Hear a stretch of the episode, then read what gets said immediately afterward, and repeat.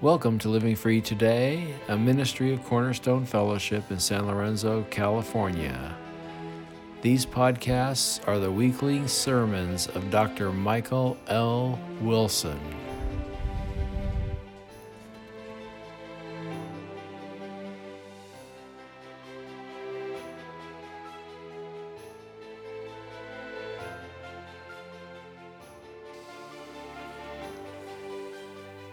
Please open your Bibles to the Gospel of Luke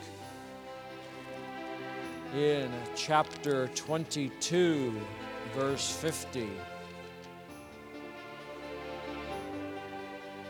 This miracle is the last miracle that Jesus performed before the cross, and it's very easy to glance over, to ignore even this miracle, because Jesus is in a very difficult situation. He is in a he's in a battle, as it were, with the religious forces of Israel. Now, this event in the Garden of Gethsemane is in all four Gospels, in Luke 22 and John 18 and Mark 14 and Matthew 26. Now, in Matthew and Mark, it simply says, somebody cut off somebody's right ear, okay?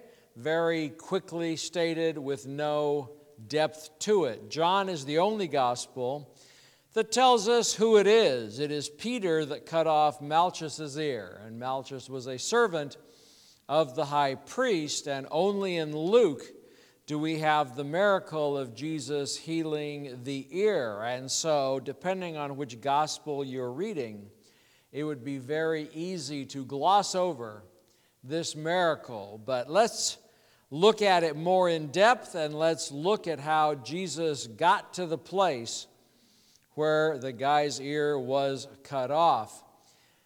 This is Thursday night of Passion Week. Jesus had just finished the Upper Room Discourse. He had just instituted the Lord's Supper that we celebrate once a month. He has sent Judas away to do what Judas was going to do. And then him and the 11 disciples leave the upper room, and they go and they head toward the Garden of Gethsemane, and they walk across the Kidron Valley.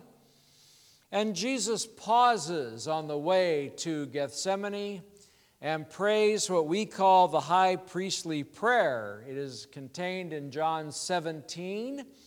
All of John 17 is Jesus' prayer. And he prays in John 17 that he hasn't lost any except for Judas. And this becomes a very important part in this miracle. Then they reach Gethsemane, and Jesus leaves the 11 disciples, and he goes a little further and he prays. And his prayer is that he will not take the cup that God the Father has prepared for him. Now, throughout the Bible, whenever God has a cup, that cup is always his wrath. It is the cup of God's wrath. It is talked about in God's judgment throughout the Old Testament, that as this particular country, their cup was not full yet. God's wrath had not reached a limit. And when the cup was full, then it is poured out on a particular country, on a particular people in the Old Testament. And so when Jesus is using the word cup, he is using it as a euphemism of the wrath of God, that the wrath of God is being prepared for Jesus because of our sin. And he doesn't want that. It's going to hurt. It's going to be difficult. It's going to separate him from God the Father. It's going to do all these things that have never happened before in all of creation or all of eternity. And while he's doing this, and an angel comes and ministers to him while he's crying through this, the disciples sleep. So Jesus comes back. They're asleep. He says, "Can't you wake with me?" And then Judas and the people come. Now, this is not a Roman operation. There may be a handful of Romans there because when in the middle of the night you see a large group of people, and it is called a great crowd throughout the Gospels, in all four Gospels, a large crowd, a great crowd. So the high priest and his people left the temple and their dwelling places there, and as they went, they collected with them some thugs and some temple guards. There were Jewish soldiers who were temple guards to protect the temple from ruffians and people who would come. And they were collected, and if you were a Jewish person back then and you saw a big crowd walking down the street, you might join them to find out what they're doing, and so the crowd seemed to grow and be collected as they went. It says, if you take all four Gospels, they had torches because it was night, they had swords, and they had weapons. And the word for weapons usually means things like clubs or large sticks, okay? And so this is not an organized military group. This is a group of people that are just whoever wants to go have some fun, you know, and go beat up some people. And so they're heading toward Gethsemane, led by Jesus. And so they arrive, and Judas gives Jesus a kiss as the signal, which is a weird signal because, I mean, Jesus, there's only 12 people in the whole garden, and one of them's Jesus. And then one of the people that are part of the priestly group says, "We're looking for Jesus of Nazareth," and Jesus says, "I am he." And they all fall back. They all fall backwards to the ground. Okay, that's in John 18. And then they all get up and they come at him again. Now, when you look at this group, you can say, well, how big was it? The Bible does not say how big it was, but extra-biblical Roman historians during that time estimate that the group was 500 people. So you have 500 people all falling backwards upon themselves because the power of God, when Jesus said who he was, sent them back. And so they show up, and Jesus is under arrest. They grab him. It says they laid hands on him and seized him. If this was a modern sort of thing, they would have handcuffed him to take him away. He was under the control of the mob very early on. And then it says in John 18 that Peter had a sword, and you say, well, how did Peter get a sword? If you go back to the upper room, Jesus asked if they had any swords. Peter said he had two. So Peter had a sword from whenever. It's a short sword, about this long is the word for sword. So it's not one of those big, you know, swinging things. It's a stabbing sword mostly. You also got to remember that Peter is what? He's a commercial fisherman. So out of this group, they give the sword to a commercial fisherman. They give the sword to an impetuous commercial fishermen. There had to be, out of that 11, somebody trained in the use of a sword. Had to be. But yet Peter gets it. Peter may have taken it. And he was a commercial fisherman. And so he gives it a swing. And he swings at the crowd. Now imagine you've got 12 people, Jesus and the 11, against 500. Now, Peter just saw everybody fall backwards when Jesus said, "I am he." Jesus has seen miracles of healing. He has seen the feeding of the 5,000. He has seen the feeding of the 4,000. He has seen all these things. He has seen the resurrection of Lazarus. He has seen all these things. And even though the Bible doesn't say what his mind is, his mind is probably, we can take these guys. Jesus and me are a majority. I've heard that before. You know, God and you are a majority. He probably thought that, and he probably thought, one sword and Jesus, I can hack my way through these 500, and we can get out of here. Okay, that seems to be what's going on. We do not know what was in his mind, but it's easy to put that on there and say that he is standing up for Jesus. Okay, the person who said, I'm never going to leave you in the upper room. And Jesus said, before the cock crows 3 times, you will have denied me. And so he swings. And one of the great jokes in seminary when we're going through the Gospels is you got to ask the question, what was Peter aiming for? Because if you have a sword, if you have a short sword, and somebody tells you, cut off that person's ear, that's a tough job without killing them, without taking out their shoulder, without hitting them in their carotid artery. It's a tough thing to do. And so the guess is, because he's not a trained swordsman, is that he was just swinging, and Malchus, the servant of the high priest, ducked and he got his ear cut off, either by a nick or whatever, but the way it says is a piece of his ear was removed, okay? Now, when it says that he was a servant or a slave of the high priest, he is a bondservant. A bondservant means that he had some sort of debt, and he was indebted to the high priest, either through the high priest doing something for him or buying a debt or something of this nature. He was in debt to the high priest, and so he was working off that debt. And because he's a bondservant, he must do what the high priest says to pay off the debt. And so he was sent as part of this group, probably to just be another set of hands, another body to make sure Jesus does not get out of the way. Now, who's the high priest at this time? The high priest is Caiaphas.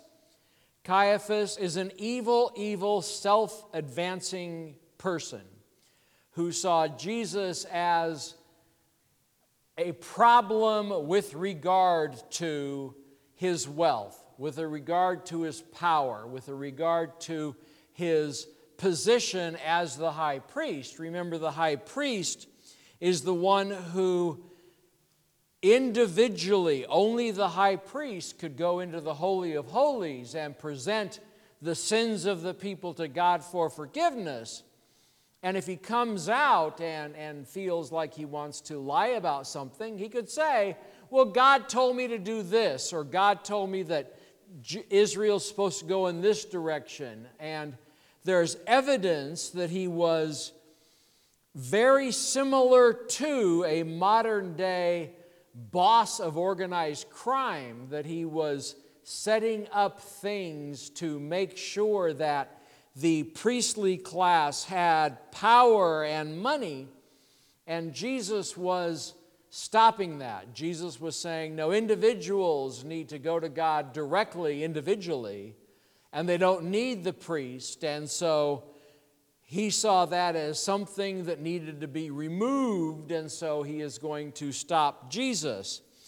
And so this group comes, and Peter is just flailing around, and he accidentally knocks off a guy's ear. And Jesus says in John 18:51, he says, no more of this. Am I not supposed to drink the cup that God has prepared for me? So Jesus is resigned. Jesus is accepting. Jesus has prayed that there be another way, that if God the Father can come up with another way, let's do the other way. That was his prayer. If you have another way, not another person, because nobody else can die for the sins of the world, but another way, another thing for Jesus to do. And God basically said, nope, that is how it has to be. That is what you're going to do. And so Jesus is accepting of that. Jesus has accepted what is going to happen, and Peter is trying to stop him. Peter is trying to remove the danger, probably to crown Jesus as a king. The Jewish idea of the disciples back then were that Jesus was going to stand up to the Romans and wipe out the Romans and become king of the Jews and become king of the world. That was a thought. And if these 500 people are going to arrest Jesus, then that is stopping Peter's plan. That is stopping the plan of the disciples. But Jesus stops him. He says, "No more of this." He did not defeat the crowd. He willingly let them arrest him.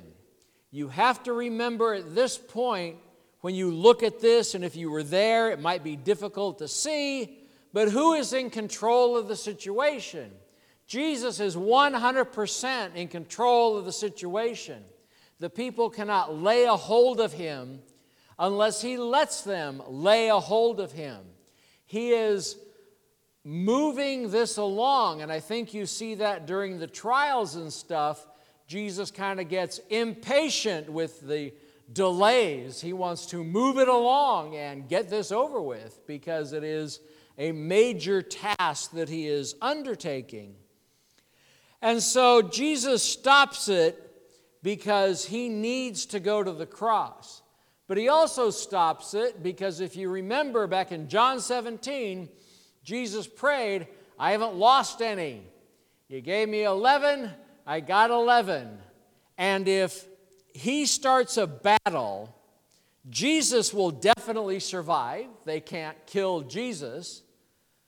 But Peter, James, John, Matthew, Nathaniel, Bartholomew, the gang, might get injured, might get hurt, might get killed, would definitely get arrested. If they started a battle in the Garden of Gethsemane, then all of Jesus' followers would be arrested with him, and instead of 3 crosses on the hill, there'd be 12 for all of his disciples. And Jesus, as he is dying on the cross, his prophecy of "I haven't lost any" would not come true. So Jesus is trying to protect them. Jesus is protecting them by saying, "Don't fight. If you don't fight, they won't arrest you. If you don't fight, they won't kill you. If you don't fight, you will survive to live another day." And then in Luke 22:51, we have the miracle. It says, "But Jesus said, 'No more of this,' and he touched his ear and healed him." Now the word for touch means to lay your hands on it, to grab a hold of it, not a light ding, but to grab it. And so Jesus, maybe the ear was on the ground, and so Jesus picks up the ear and restores it. But you say, wait a minute. Jesus is under arrest. Jesus has people holding on to him. Jesus is seized by the people, and he needs to step forward, bend down, pick up the piece of ear, and put it back and heal the person. And you say, "Well, how did he do that?" Well, he's Jesus. He made them loosen their grip. He made them move him toward the person, to Malchus. He orchestrated this healing. Now, if you ponder what is going on, Jesus is going to be arrested. He is going to be tortured. He is going to be crucified for the sins of the world. And this is the start of that process. Jesus is, in a word, busy. Jesus has a lot of stuff on his mind. Jesus has a lot of orchestration to move along. Because you got to remember, Jesus, by the very force of his will, is keeping the universe running and keeping the universe together. And this is an annoyance, but it is a important annoyance, and it's a difficult thing. It would have been, if you want to give Jesus the ability to have excuses, he would have more righteous and holy excuses during this time to not heal this guy, to walk past him, to let him go, to let it just go by the wayside. But he stops all of the proceedings. He pauses the arrest. He pauses the taking him away, and he's able to heal this person. And his healing is complete. The person, if they had any sort of bleeding, is gone. Their hearing is perfect. Any pain is gone. If you were to examine Malchus's ear after this, you would have not seen anything different. It was a complete and total healing. And then Jesus says, okay, back to the arrest. And they go back into the arrest, and they arrest him. And they take him to the high priest's house, and all the disciples left him and fled. It says that in Matthew 26:56. All the disciples, every last one of them, left him and fled.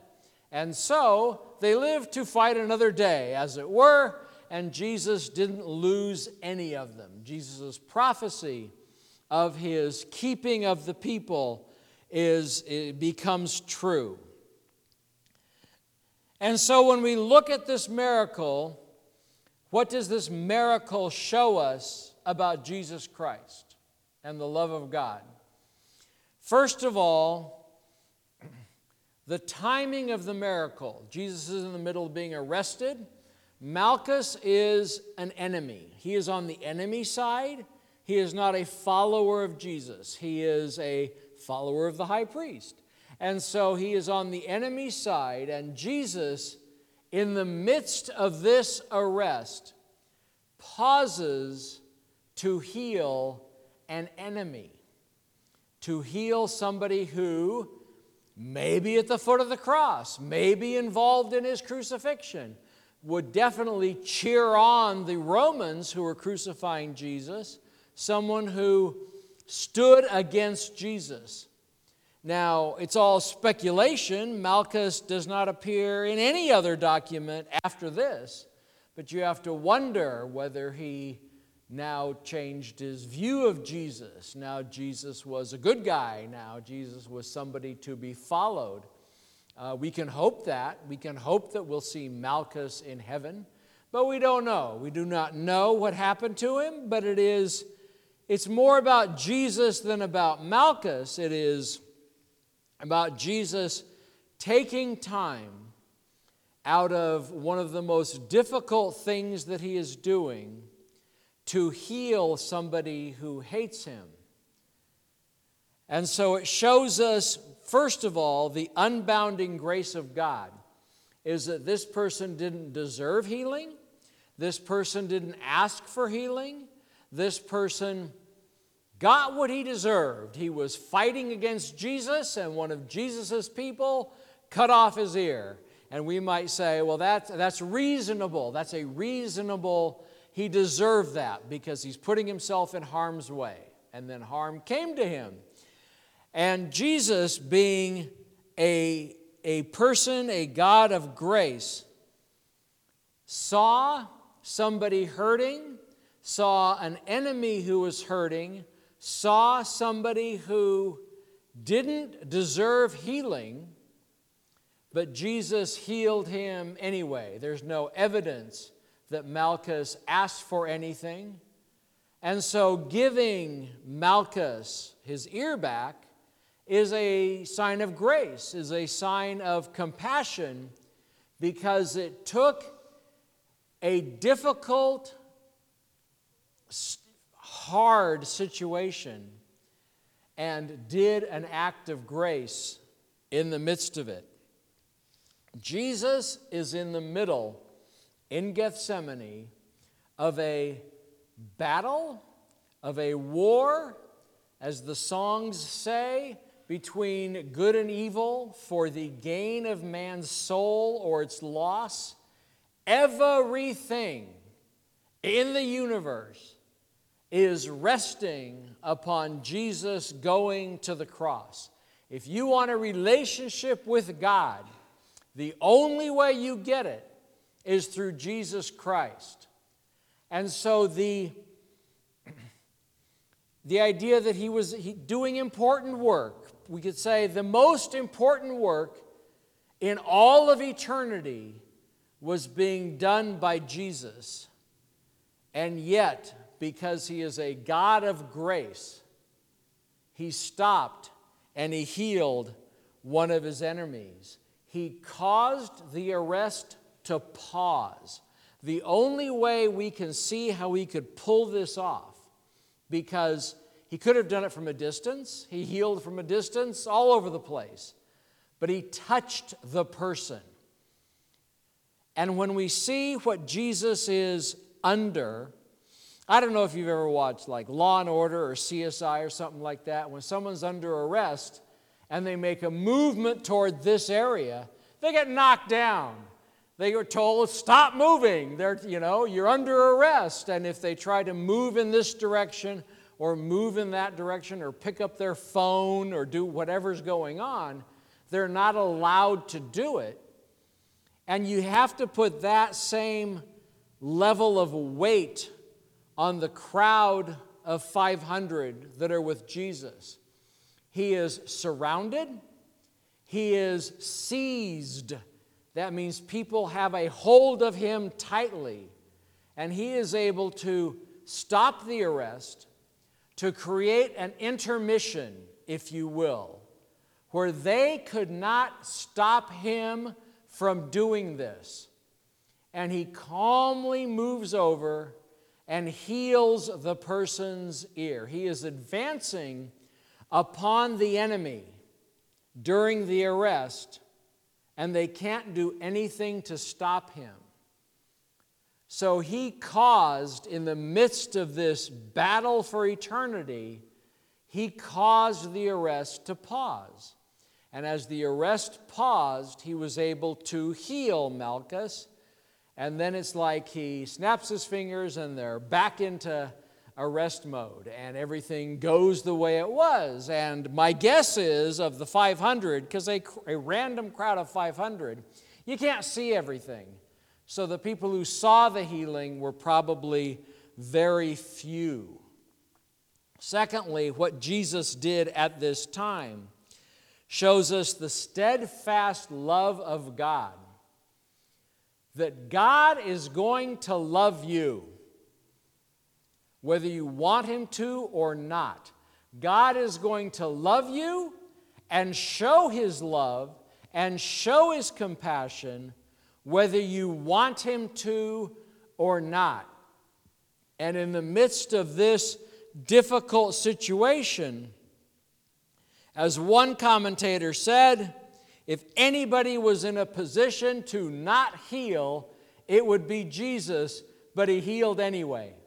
Why did he heal anyway? He healed anyway because he is a God of love, because God is love, because Jesus is love, because he is a loving, loving God toward his people. As the Psalms say, the steadfast love of God never fails. And when you look at a situation like this, it is not only a passive, yes, God loves you. It is an active pushing through the busyness and the noise and the crowd and the difficulty, pushing through that to get to somebody who needed the love of God. And he did, and he healed Malchus's ear.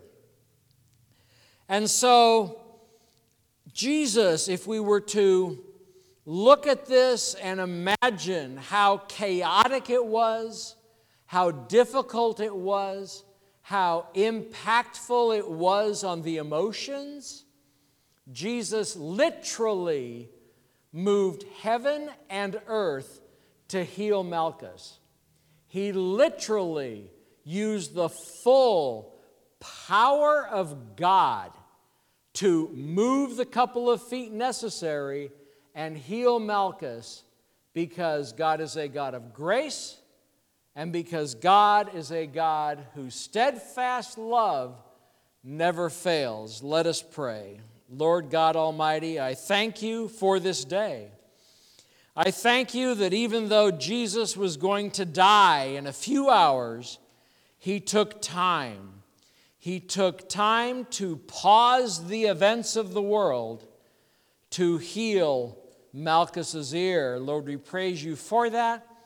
And I hope that you would cause us to understand that in our most difficult situations, in our most busy and bizarre situations, the steadfast love of God never fails.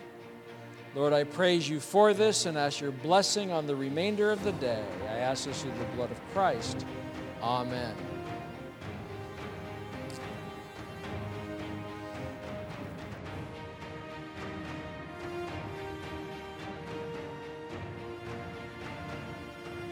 Cornerstone Fellowship is located at 180 Llewellyn Boulevard, San Lorenzo, California. Our Sunday morning service is at 10:45 a.m.